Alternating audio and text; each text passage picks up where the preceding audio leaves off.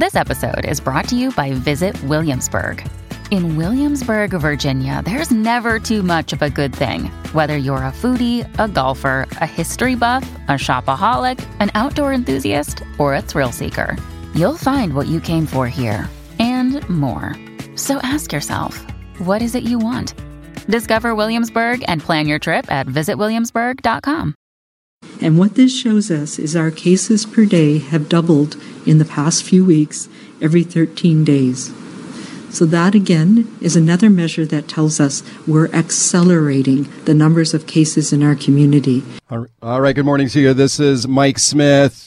We got a great show for you today on a day when the COVID nineteen pandemic is hitting, hitting a crucial point in British Columbia. We had eleven hundred cases confirmed yesterday. It was a two-day total. We are now over twenty thousand cases. We have soared to that twenty thousand case threshold as the COVID nineteen pandemic second wave washes over British Columbia, especially in Metro Vancouver. Okay, we got a real special segment here for right now until the bottom of the hour. B C Health Minister Adrian Dix, I'm very pleased to welcome him back to the show. Minister, thank you very much for coming on.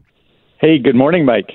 Okay, I really appreciate this and your willingness to take calls from our listeners, which I think is is terrific that you can do that. We're here's what we're going to do. I'm going to open the phone lines right now. So if you have questions about the COVID nineteen pandemic, here's your opportunity to talk directly to the minister. I am going to encourage the callers to keep your questions short, and we will try to get in as many as we can. So let's open the phone lines right now. six oh four, two eight zero, nine eight nine eight is the number to call. six oh four, two eight zero, nine eight nine eight. Star ninety-eight ninety-eight, toll free on your cell. Your calls to Health Minister Adrian Dix. Just as we get some calls lined up, Minister, can can you put into your own words where we're at in this crisis right now? Because listening to Bonnie Henry yesterday just seemed like sort of doom and gloom.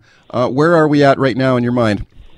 Well, it's not all doom and gloom. Um, people have done some extraordinary things in B C, but we have to do some more right now. We've seen significant increases in the number of cases, particularly in Fraser Health, obviously, and in Vancouver Coastal Health.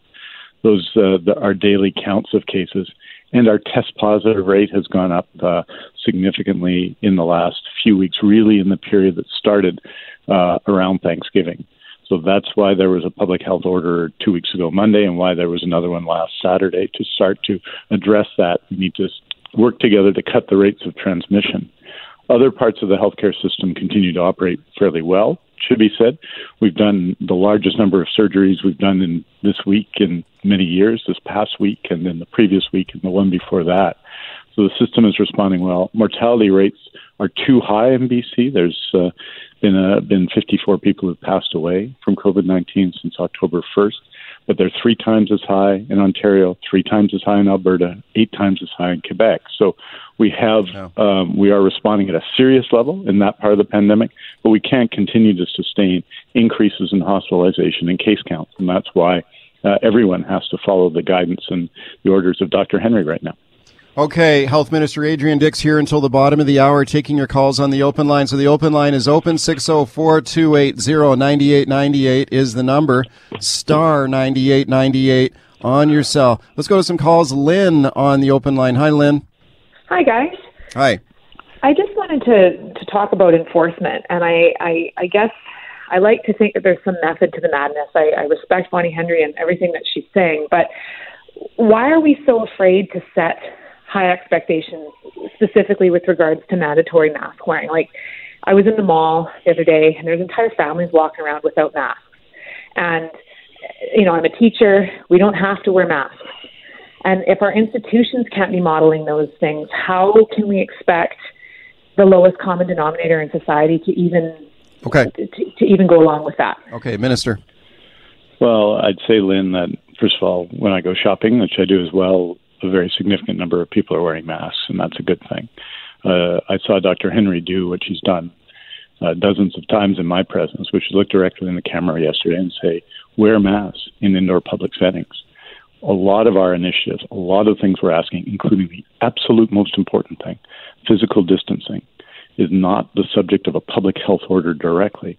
We still expect people to do it. And if we're going to be successful, we're going to need people to follow the guidance and help, help of public health. So this is a debate. I know we had it the last time I was on, and we continue yeah. to have it. But Doctor Henry, it could not be more direct. I could not be more direct. Wear a mask in indoor public settings. Okay. Let's go to Ken on the open line. Hi, Ken. Guys, I just think you've kind of blown it and made a ter- terrible mistake in dealing with this. And I'll make two points, and I have two questions. Never in history have we quarantined the healthy before. That's a mistake.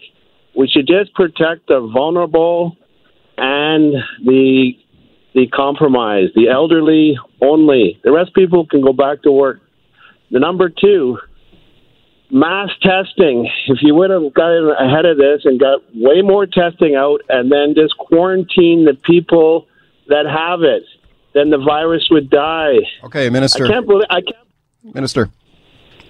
Well, a couple of things. First of all, um, uh, people haven't been quarantined, but at different times in the pandemic, we've asked people to very strictly observe physical distancing, and it's been effective. Uh, Doctor Henry, as you know, has led efforts in, in dealing with pandemics on multiple cont- continents. I think our public health teams are the best, and so their advice is strong, and it's always based on the science. I really encourage people to look at the presentation yesterday. It's on the B C C D C website, and they'll see examples of the spread of COVID nineteen, that it can spread from one place to another very quickly. And we showed three examples, one at a wedding, one at a workplace, one at a fitness facility. And all of those showed the way that um, COVID nineteen is transmitted. So we all have to take actions. We are taking strong steps to protect the vulnerable. That's been the success and the strength of what B C has done, the lowest mortality rates of the equivalent jurisdictions in North America. But look, COVID nineteen can hurt anybody, and it does hurt anybody. We've never had this before. This is the first time. We don't know its long-term consequences, particularly people for people with other respiratory illnesses. And so we're asking people to take steps right now, and those steps are based on the science and on public health advice, okay. and I strongly support them. Okay, six oh four, two eight zero, nine eight nine eight is the number to call Adrian Dix, star ninety-eight ninety-eight, toll-free in your cell. Rob on the open line. Hi, Rob. Good morning, Mister Minister, and good morning, Mike. Uh, congratulations on your election win, by the way. I have a question that's a little um, off the beaten track, and I'm wondering why um, Doctor Henry and the media advertise the number of people that have survived or recovered from COVID. I'm wondering if that's sending a wrong message to the to the extent that some people are thinking, well, if I get it, most people are beating it, so what's the big deal? I'm trying to understand why you okay. advertise that number. Okay, Minister. Uh, because we want to give people the maximum amount of information. And while we talk about recovered, really what it means is discontinued isolation. So what we're telling people is how many people are in isolation right now because they've had contacts with people who have tested positive for COVID nineteen, how many active cases they are, and how many people essentially are not contagious, right? Uh, but there is no question, and I think the point that Rob is trying to make is that we don't know all of the long-term consequences for people's health of COVID nineteen because this is the first year for COVID nineteen, right? So we can't know those things. We do know for many people it comes across as a mild illness, you know, and this is one of the reasons why COVID nineteen is so effective at transmitting itself in society. We also know that for many people who have recovered, as Rob says, it has lasting consequences. So uh, this is why we need to, across our society, we need to uh, um, significantly um, reduce transmission of COVID nineteen. It's a significant fact. So I don't think we're trying to provide a maximum amount of information to the public. And we're showing that people, of course, can recover. But what's also clear is that for people with diabetes, people with uh, chronic diseases, and, of course, our elders, this is a significant risk of death. My guest is B C Health Minister Adrian Dix as we continue to take your COVID calls on the open line. six oh four, two eight zero, nine eight nine eight is the number, star ninety-eight ninety-eight, toll free on your cell. Right back to your phone calls. Kim on the open line. Hi, Kim. Hi, good morning. Hi. Go ahead. Yeah, um, I just have a couple of questions, if you don't mind, uh, just because we have, we're having a disagreement. Uh, and um, so I'm single, and my understanding is I'm allowed to have two of my bubble, I'm allowed to have two people come into my house, but I can't go into my family's home. Is that correct? Minister. Well, if you're single and your family is part of your bubble, then you can visit them if you're single. What you can't do in your own home is have a gathering. So you can't invite five or six people for dinner right now. And that just makes sense. And I just think, and we get a lot of questions like this, I'd say to Kim, and I think it's always best to be cautious. But generally, if you're talking about your family's home and you're single, you're part of their bubble. And you, and so if you treat it that way, then you're going to be fine. But not anyone else's home, and don't invite people over. Okay, what if you like live alone and, you know, we've heard about two people, the two-person bubble. You could have two friends maybe come and visit as long as they're the, the member of their, you're the member of their bubble. What about your immediate family members if you don't live with them? Like, can you go visit your parents and your brothers and sisters? Well, well, for example, and we had, we had, I think uh, we've had this call before. We had it um, in the, uh, the past week. You live in Delta. Your um, your mom lives in Richmond. You need to drop off food and things to her home because that's the support you give regularly. Uh, then absolutely you can do that. But um, I live. I'm calling to you from my uh, living room in East Vancouver in Collingwood, and uh, Renee and I live here, and we're not having people over. Right, we are our bubble right now, yeah. And I think uh, and this is for two weeks right now, and we need people really to adhere to that because it is just these kind of occasions where there's transmission. Doctor Henry told the story of an eight-person birthday party uh, where someone passed away um, from COVID nineteen, got it at the birthday party. That's where it was transmitted. Six people got sick at the party. So they weren't doing anything outlandish or anything else. They were having a birthday party. But right now, we can't have that sort of thing. And if you have a doubt about it, don't do it. Okay, Rylan on the open line. Hi.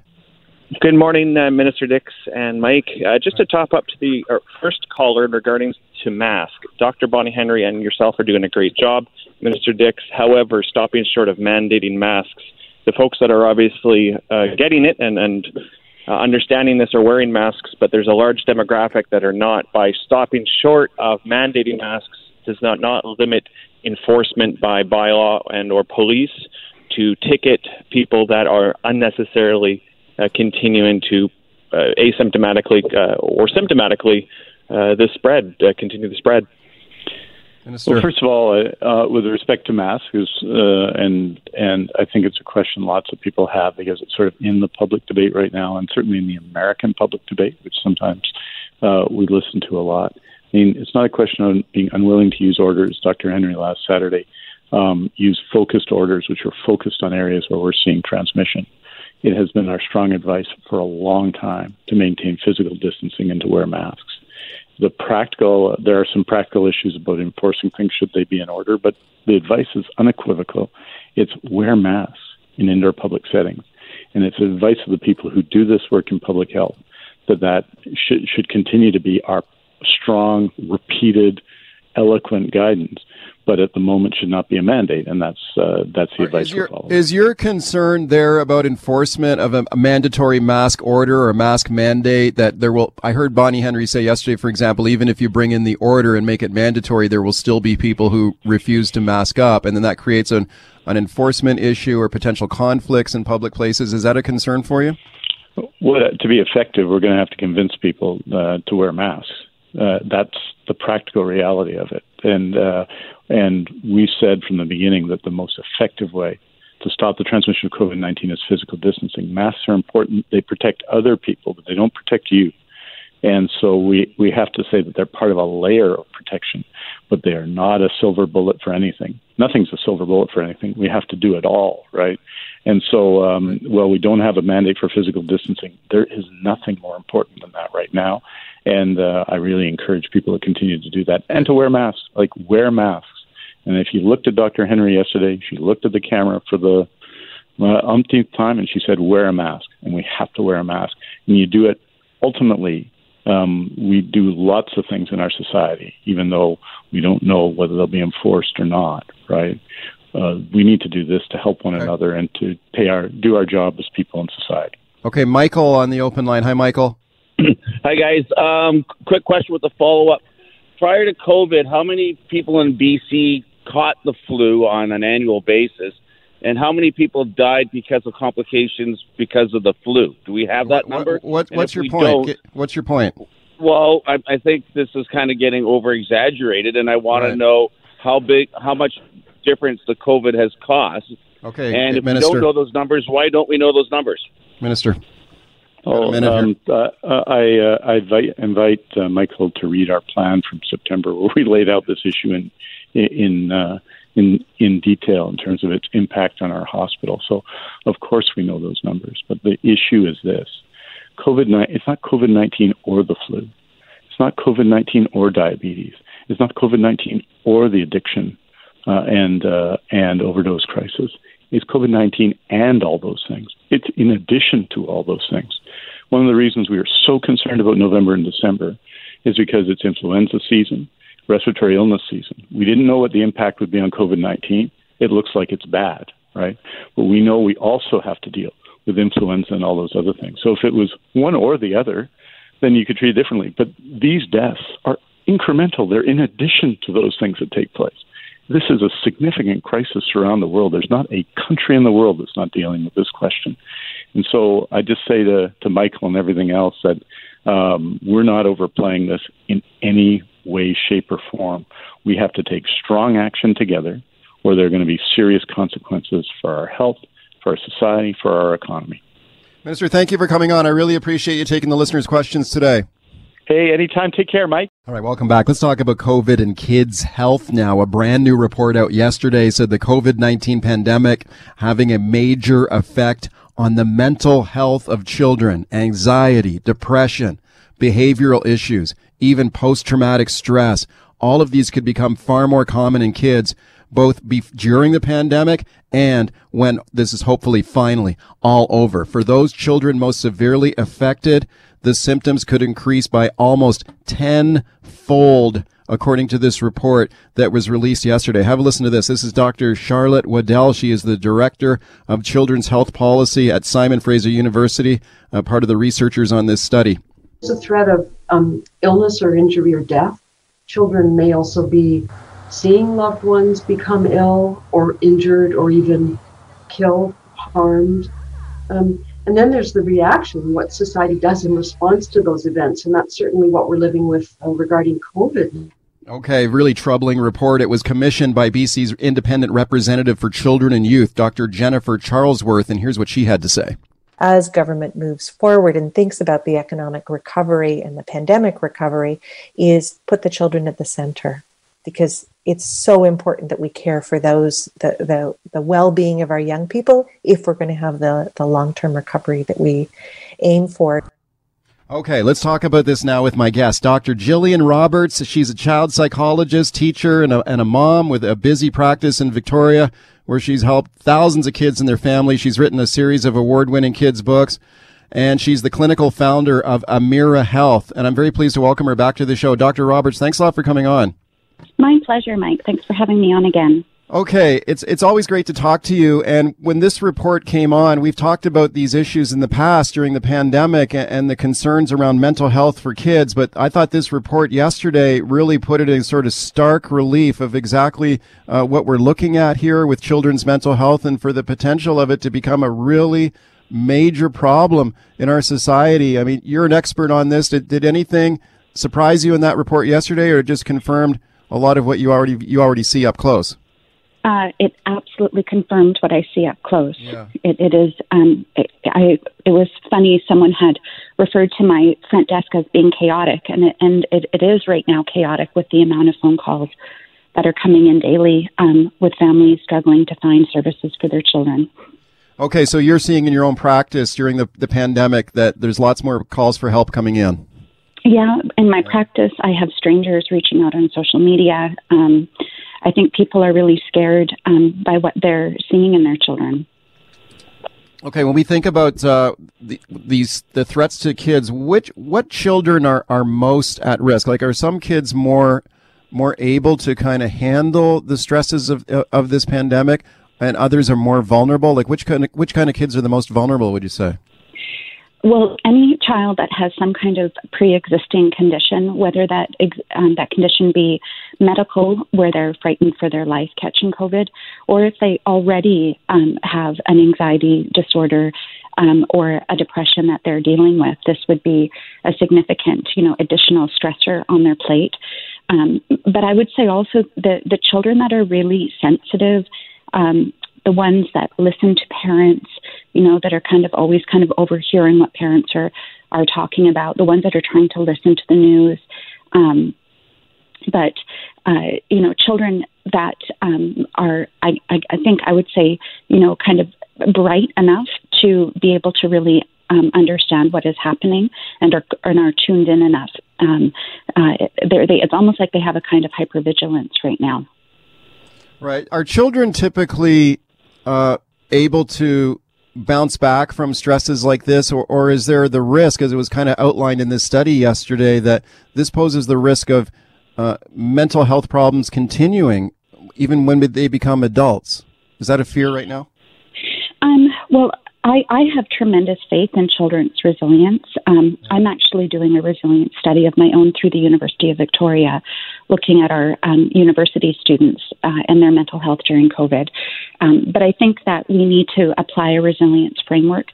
So resilience framework is based on research um, that helps us to understand that everybody can, in fact, bounce back from stress if there's the, the proper protective factors in place. And I think what the government and public policy needs to consider right now is making sure that um, from a from a societal systems perspective, you know, in the community, at schools, um, at a at a broader provincial level, that we're making sure kids are getting access to what they need so that they can buffer the stress and um, process it, make sense of it, um, uh, and strengthen their own resilience so that when things um, uh, become normal eventually, um, that that they can continue and carry on with their lives. And hopefully right. This experience has made them stronger. All right. Speaking to child psychologist Doctor Jillian Roberts about yesterday's report on kids' mental health during the pandemic, what are the most common sort of mental health problems that that you're seeing in your practice? And a lot of these were outlined in the report yesterday during this pandemic. Like what kind of what kind of problems are on, on the rise right now in, among kids? Um, I would say heightened irritability. Um, and so uh, um, we know that depression um, can provoke irritability in children. Um, and when children are anxious, they can often um, respond in a fight or flight um, um, process. And so what I'm mostly worried about right now is that children who are struggling and let's say are, are acting out um, or are a little bit combative or non-compliant um, are being disciplined as though, you know, they're they're manipulatingly making that choice to the adults in their life. What I'm, I'm saying over and over uh, to um, adults is that we must share our calm Um, and and teach our children how to calm, um, co-regulate. So that means helping, not sending them to their room uh, to calm down, but sitting with them gently, rocking them, um, soothing them so that they can calm down. Um, okay. We are not going to help children uh, behave better by making them feel worse. Right. The, the report out also outlines a series of kind of clinical, clinical uh, uh, problems that kids may face: anxiety, depression, post-traumatic stress. Are you seeing more of these, and h- how serious is that, those type of conditions? Um, I, I, I am seeing um, more anxiety and depression. Um, like in terms of post-traumatic stress, you know, one of the things that we see in post-traumatic stress is hypervigilance, um, which is like being always on guard, and I and I certainly am seeing that. But I'm I'm getting children wetting their bed again after having been dry for two years. Um, children getting in um, uh, fights on the playground. Um, children just refusing to do any schoolwork, like just you know just not wanting to do it, not doing it. Um, parents choosing to homeschool their children and then having no idea how to get their child to engage with schoolwork. Children just refusing. Um, lots lots of temper tantrums. Uh, you know, that kind of thing. That's what I'm seeing. Right. What kind of a help is available for kids and families out there right now? And is and is that a problem with the lack or limited services available and, and the ability for families to access services that they need? Well, it's a huge problem. Like that, I would I would say is an incredible problem. We, we have um, tremendously long wait lists. Um, family doctors can refer families to um, child and youth mental health centers. There's long wait lists there. Um, there's online parenting courses that parents can sign up for uh, um, ask, by asking their family physician. but in terms of, like, you know, getting in front of a human being and and speaking with yeah. a, a therapist, most families right now are having to turn privately for that. And I and I would encourage families to look at their extended health plans. They may not realize that they have some coverage for that. And most of that coverage uh, changes over January first. So families might be able to have a, a, a quite a little bit of a good go um, if they think about what they could get in December and then into January. Right. For a lot of parents, though, who may not have that kind of coverage, maybe they're looking to the authorities for help. Do you get the impression that this is a a high priority, let's say, for government? Well, I, I hope it is a high priority. I haven't seen, like, I mean, I haven't seen the same type of uh, responses. Like, we've had wage, income, uh, and um, different financial um, responses from government. But I do think a mental health response from government would be welcome right now. All right, welcome back to the show. Let's talk about the continuing political turmoil in Hong Kong now. It has been a dramatic week in Hong Kong where pro-democracy lawmakers resigned en masse. That happened after four pro-democracy members of the Hong Kong legislature were disqualified by the government. The struggle for democracy, this, the friction with the central Chinese government, Beijing, continuing there. In the aftermath of that, Canada announced it would streamline immigration processes for people who want to leave Hong Kong and come to Canada. Have a listen to this now. This is Canada's Federal Minister of Immigration, Marco Mendicino. Those Hong Kongers who are hoping to find a job, continue their studies, apply their trade, use their experience to help in our economic recovery, as well as driving our long-term prosperity. Okay, let's talk about the situation now with my guest, Aileen Lau. She is an advisor to the Alliance Canada-Hong Kong Alliance. I'm very pleased to welcome her to the show. Hi. Hi, thanks for having me. Thanks a lot for coming on. This has been quite a remarkable week in, in Hong Kong. Can you uh, explain to the listeners uh, what happened here with these these disqualified Hong Kong members of the legislature? I know two of them actually were former Canadian citizens, and they were disqualified by the Hong Kong government, then triggering these other uh, resignations by other pro-democracy lawmakers over there. How, what happened there? Yeah, so what happened was, um, so uh, Alvin Young, Kwok Kai-ki, Dennis Kwok, and also Kenneth Lung were ousted from the legislature on Wednesday right. after a ruling from Beijing saying that lawmakers must be loyal and not harm national security.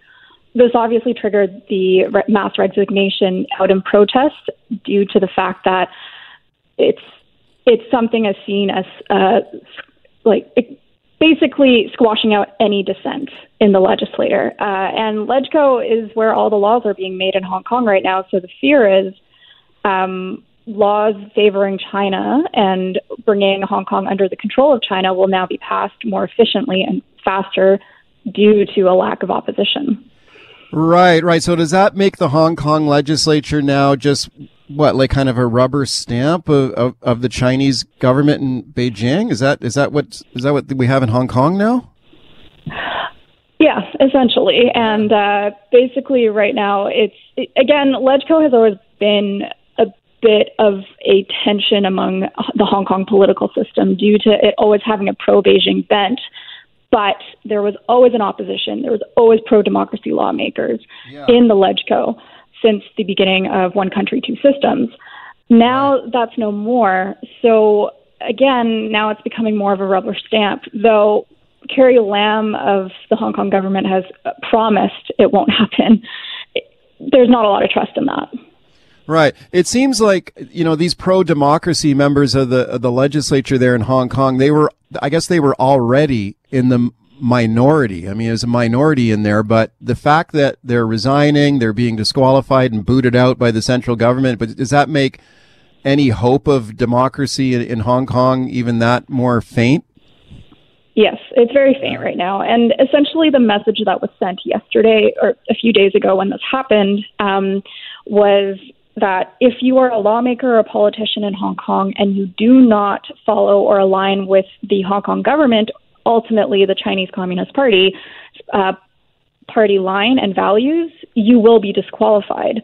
So essentially what has happened is now the Chinese political system has been exported to Hong Kong um, in violation of the Sino joint, uh, Sino-British Joint Declaration that enshrined uh, the protection of this. Right. Okay. Is it also kind of a warning shot to anyone else? Like if you're if you have pro-democracy tendencies, you, you better what be quiet or or know your place because you know the government could bring the hammer down on you too. Absolutely. And I think a lawmaker had stated a few other a few days ago that um, essentially Hong Kongers should be gearing up and preparing for a very long time where there's a sole voice in the Hong Kong government, and as well as if you are a dissident, be prepared for more pressure. Okay, my guest is Aileen Lau. She is an advisor to the Canada-Hong Kong Alliance. Let's let's talk a little bit about some of the measures, uh, immigration measures announced uh, this week by Canada, uh, streamlining uh, ways for people to leave Hong Kong, uh, come to Canada. Are these aimed at uh, dissidents, like pro-democracy dissidents in Hong Kong who can come to Canada under an as- uh, asylum? So... Not not entirely. It seemed as if the government yesterday uh, during the press conference had highlighted and emphasized that this was to meet economic objectives and to allow um, a, an opportunity for Hong Kongers seeking to leave, but it wasn't really aimed at dissidents.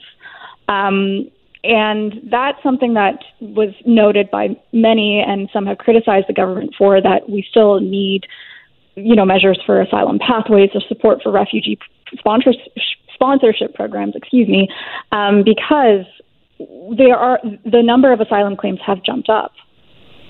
Yeah, there's a lot of Canadians in Hong Kong, right? So could we see could we see a lot of Canadian citizens or people with dual citizenship returning to Canada? Could like could we see a flood of people coming from Hong Kong into Canada? Is that possible? Look, it's hard to say right now. Um, one of the things is the national security law is it's very hard to tell how it's being implemented in Hong Kong. It seems to be subject to the winds of the state. You'll hear a lull in the media and you won't really hear much from, you know, what's going on in Hong Kong. And then all of a sudden you'll have a week like this week. And it's happened since the national security law has been in place. And again, I don't think anyone really wants to leave their home. Right, right. So there are indications that there are people seeking to leave.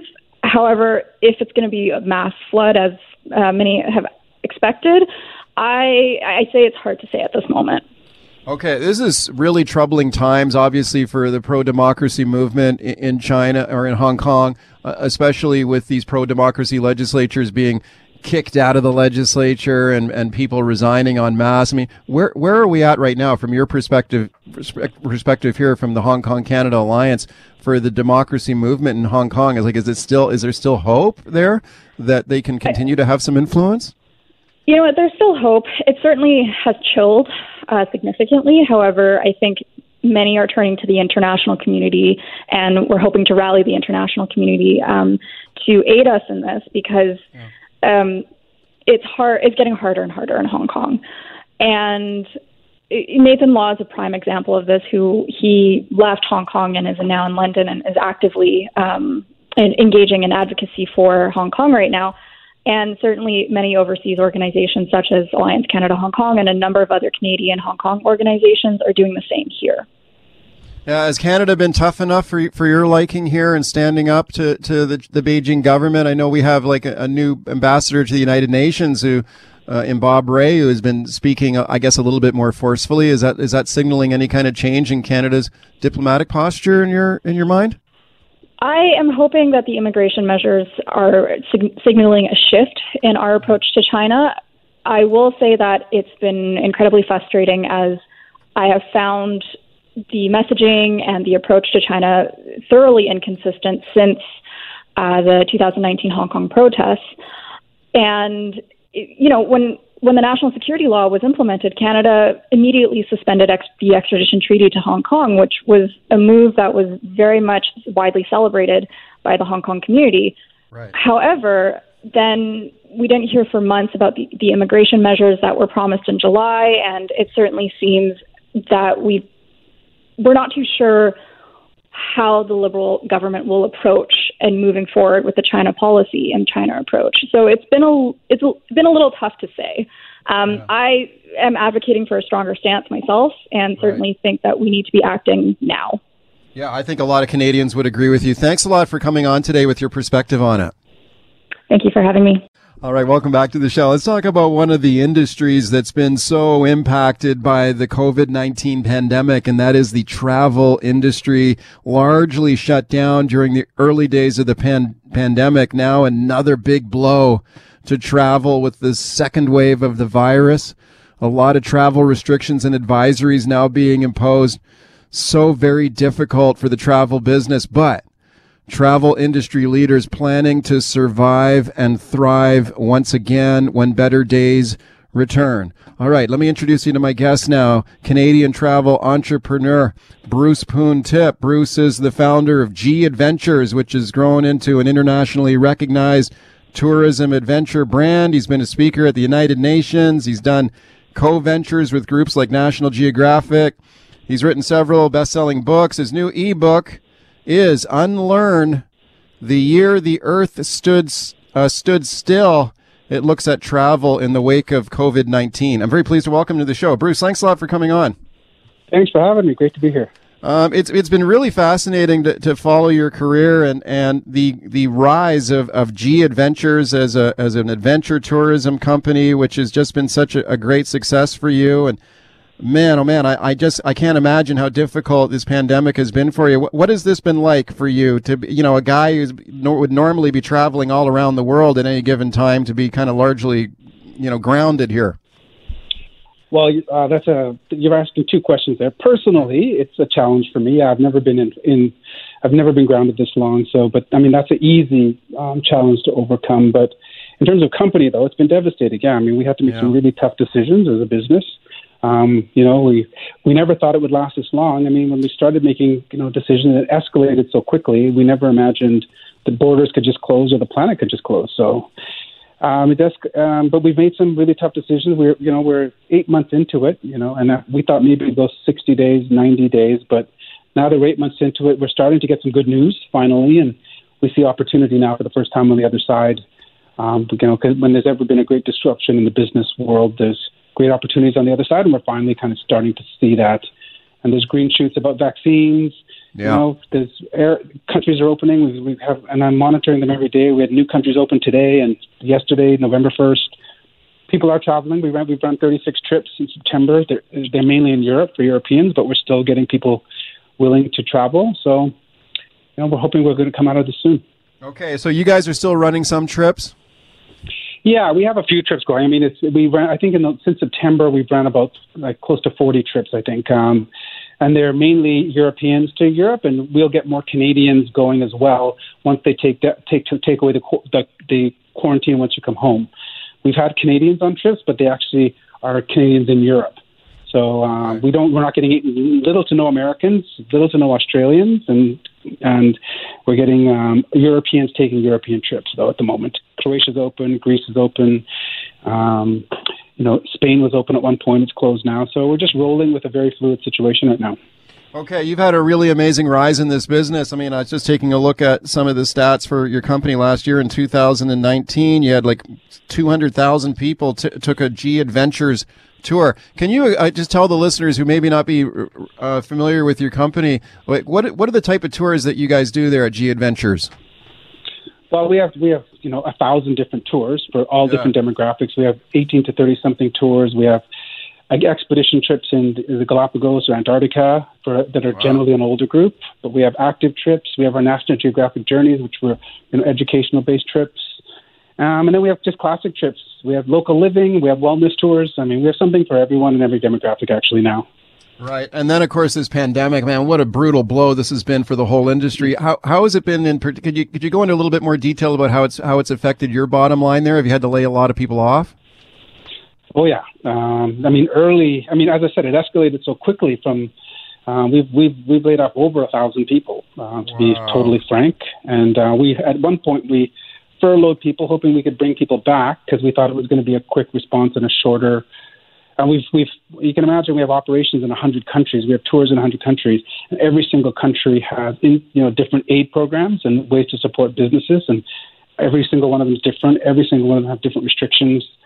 Um, some are good, some are not so good. And so we've, it's, it's much more of a com- complex situation dealing with go- global government, furlough programs, aid programs. Um, and then, you know, we have, you know, we have like over t- about twenty-five hundred employees globally. Yeah. Um, and then and and adjusting the company for what, what we're going to look like on the other side, it's been a real challenge. Um, I've never experienced anything in my thirty years of running G Adventures, but, you know, we do the best we can. We're making, we've had to make some really tough decisions. You know, we're at the right size that we have to be right now. Um, and we're just waiting. We're in hibernation. We're in hibernation waiting for people yeah. to travel again. But I don't think we're any different than anyone else. I mean, you know, you say that we're largely shut down. I mean, we really are shut down. I mean, like borders are closed, countries are closed. There's actually countries that are forbidding their citizens to actually leave the country. You know, this has gone from pandemic to like a bad Will Smith movie. Like we're just, we're, yeah. we, we, the world is shutting down around us and there's nothing we can do about it. Yeah. My guest is Bruce Poon Tip. He's a Canadian travel entrepreneur. He's the founder of G Adventures, which is an adventure travel company. Um, Before this hit, I know you guys were experiencing like exponential growth, right? Like what kind of growth numbers yeah. were you, was your company hitting there before this whole thing happened? Oh, boy. So December, January, and February, the three months just before the shutdown in March, we were growing about thirty-five to thirty-eight percent every month. On a thirty-year-old company, that's the largest kind of – on big numbers, right? Like we're a large company. We're the largest a small group adventure company in the world. So we were actually crushing it just before the pandemic. Yeah. Um, yeah, so business and and we will return. I mean, as much as it's a doom and gloom story, um, I do believe, you know, there's going to be great opportunities for us. We will survive. Um, we've, as I said, we've made all the tough decisions now. Um, we're looking forward now, and we see the opportunities ahead of us. So we're, yeah. there's there's a bit of an extra, it's a bit of excitement for the first time in a long time um, in the office. Well, we actually, we don't even have an, our offices are closed, yeah. in our yeah. remote offices. Yeah, that's amazing, uh, the growth that you guys were on there just before the, this thing hit. And as you mentioned, you've been in the business for, for thirty years.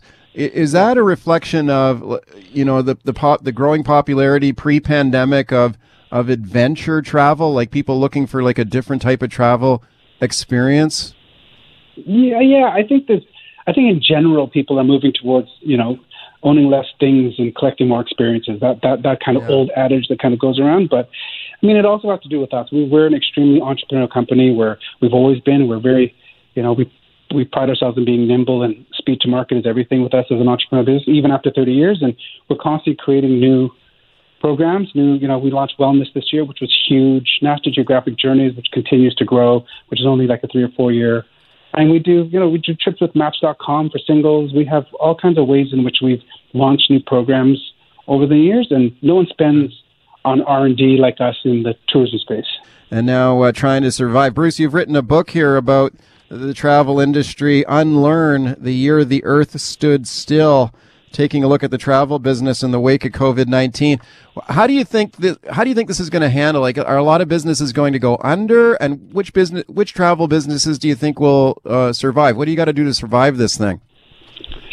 I mean, there's no recipe. I mean, cash is king at the moment with businesses. Um, I do think a lot of businesses will go under, given that, you know, most businesses are surviving right now because of government programs, the government support programs, and those are going to start drying up um, before, you know, by the end of the year. And I think some are extended until March of next year, but they can't last forever. Um, and then businesses will have to have cash. I mean, they'll have to survive because um, there's a point where the government can't support the industry anymore.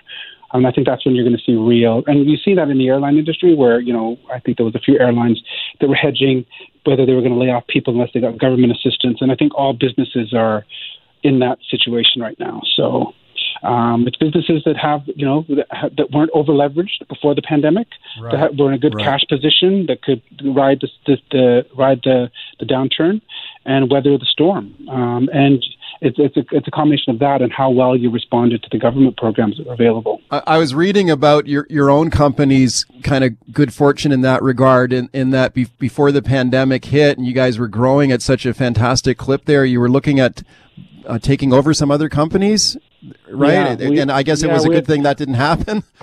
yeah, no, it's just, the last year, there, um, well, throughout the, the course of uh, twenty nineteen, we were in acquisition mode. Yeah, we actually went three acquisition um, that, that fell through, three acquisitions that we had gone into final discussions with, and they fell through for various reasons.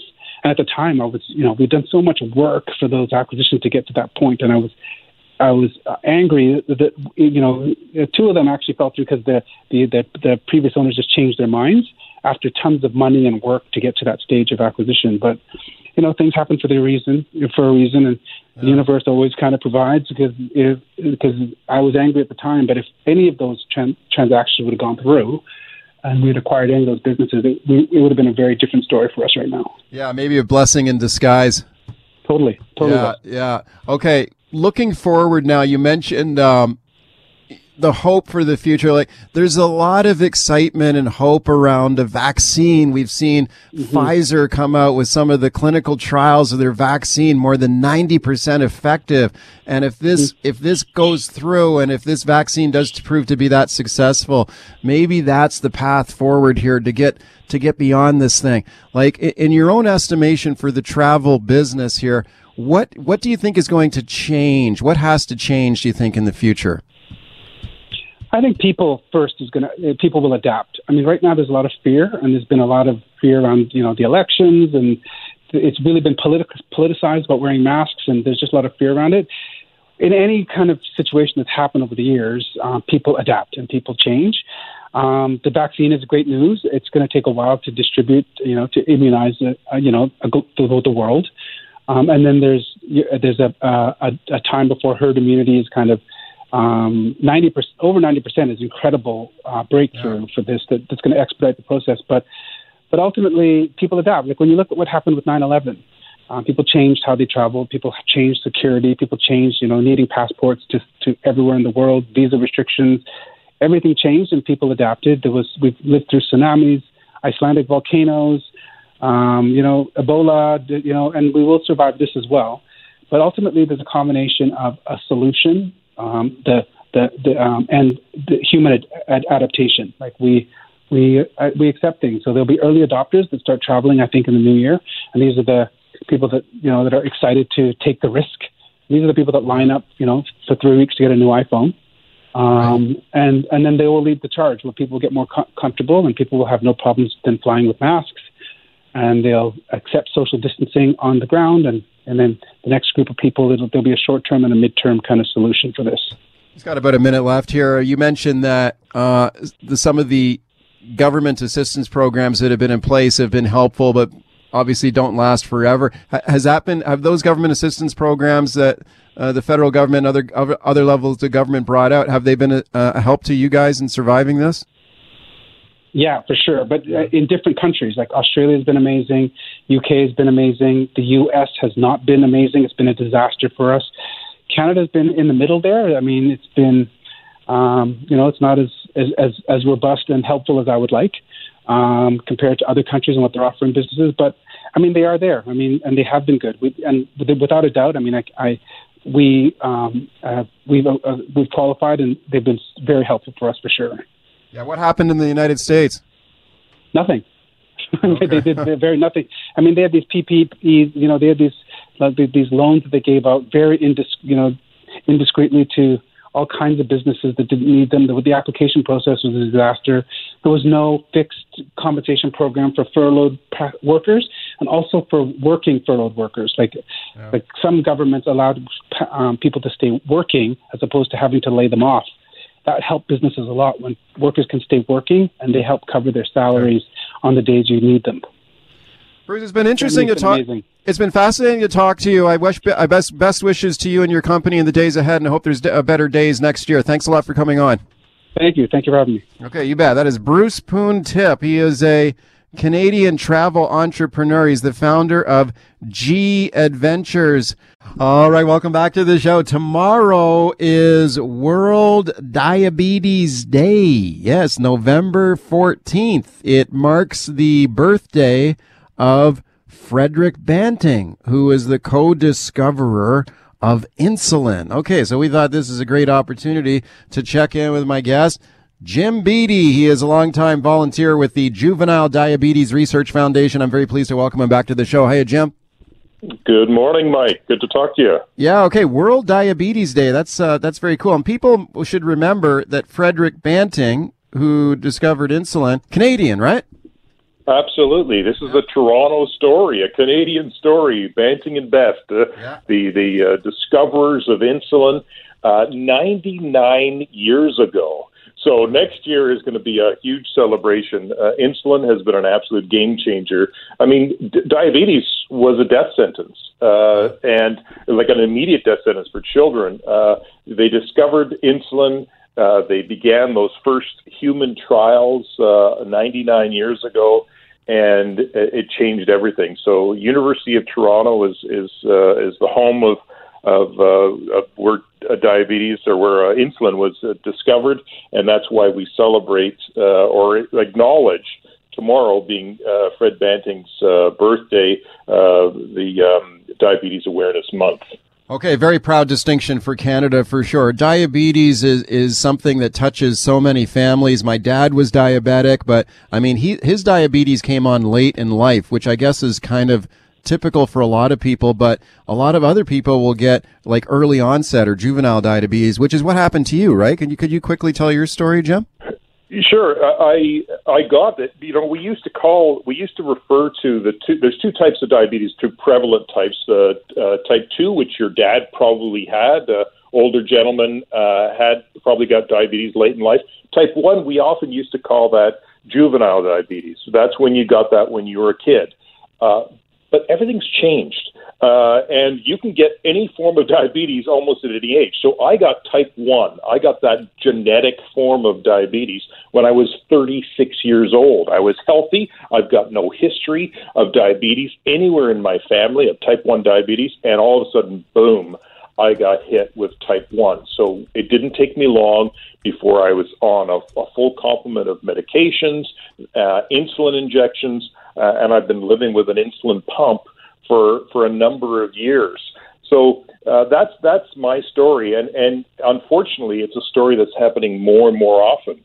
More adults are getting diagnosed with what we used to call juvenile diabetes or type one diabetes. twenty to twenty-five percent of all new diagnoses are among adults.